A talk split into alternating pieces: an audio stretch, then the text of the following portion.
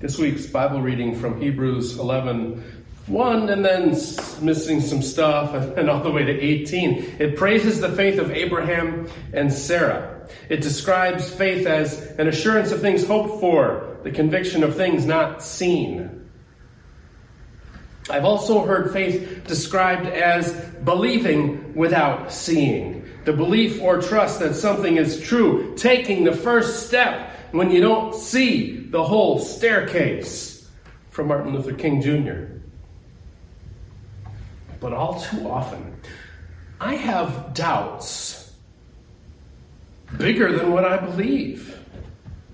Do bigger doubts negate faith?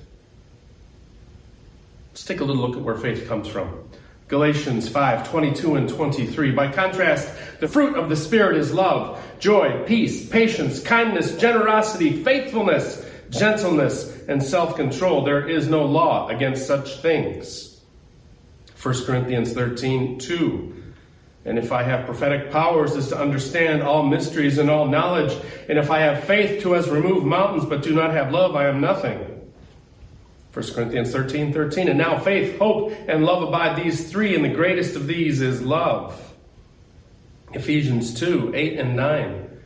For by grace you have been saved through faith, and this is not of your own doing. It is the gift of God, not the result of works, so that no one may boast. Ephesians 2, 8. God saved you through faith as an act of kindness. You had nothing to do with it. Being saved is a gift from God. Bible scholars aren't of one mind on this one. But let's view it as though we're looking through the meta narrative, the big picture of the Bible. Do you remember that theme?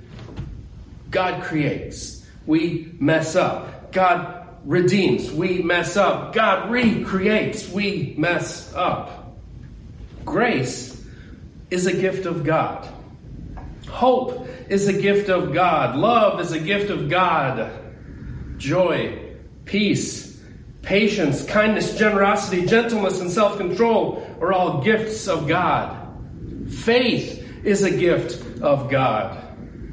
Each of these gifts has an element of receiving them and giving them. We receive grace. We offer or act with grace. We receive hope. We offer or act with hope. We receive love. We offer or act with love. We receive joy, peace, patience, kindness, generosity, gentleness, and self control. We offer or act with joy, peace, patience, kindness, generosity, gentleness, and self control. These gifts are given by God, whether we ever put them into action.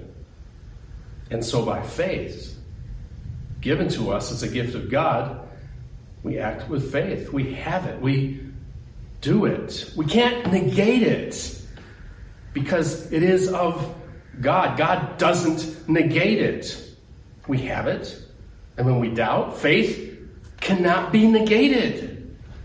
Let me take it one step further. Doubt is necessary for us to exercise our faith. Yes, necessary.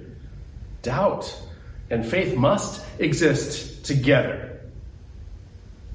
When we don't know something for sure, faith makes it possible for us to keep going. When we doubt, faith helps us to believe through the doubt.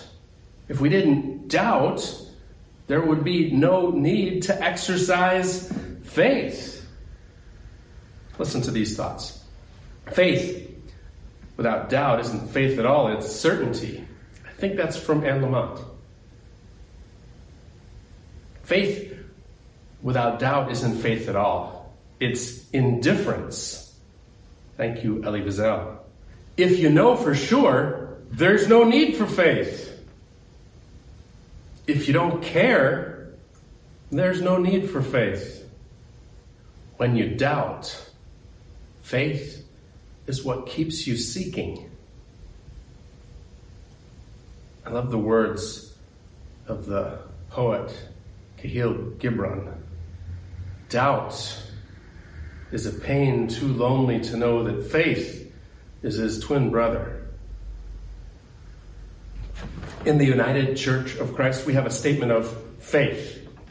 It's not a litmus test of what you have to be sure of to be a member. It's a testimony.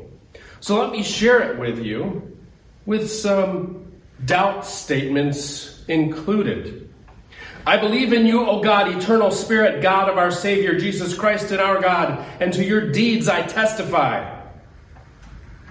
I often wonder if you even exist. I wonder why you let such awful things happen in the world. I wonder if you even care, but you call the worlds into being, create persons in your own image, and set before each one the ways of life and death. Scientists and religious folk argue too much about things like creation and evolution. I wish you would simply tell everyone that the Bible isn't a science book and that you made us as people who can think and discover and even create because you seek in holy love to save all people from aimlessness and sin. I make mistakes all the time. Most everyone I know, no, everyone I know makes mistakes all the time. Why do you let that happen? Do you really?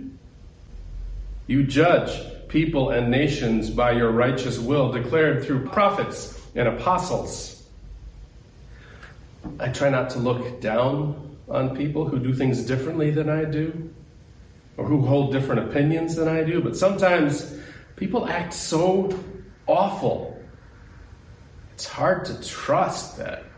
In Jesus Christ, the man of Nazareth, our crucified and risen Savior, you have come to us and shared our common lot, conquering sin and death and reconciling the world to yourself.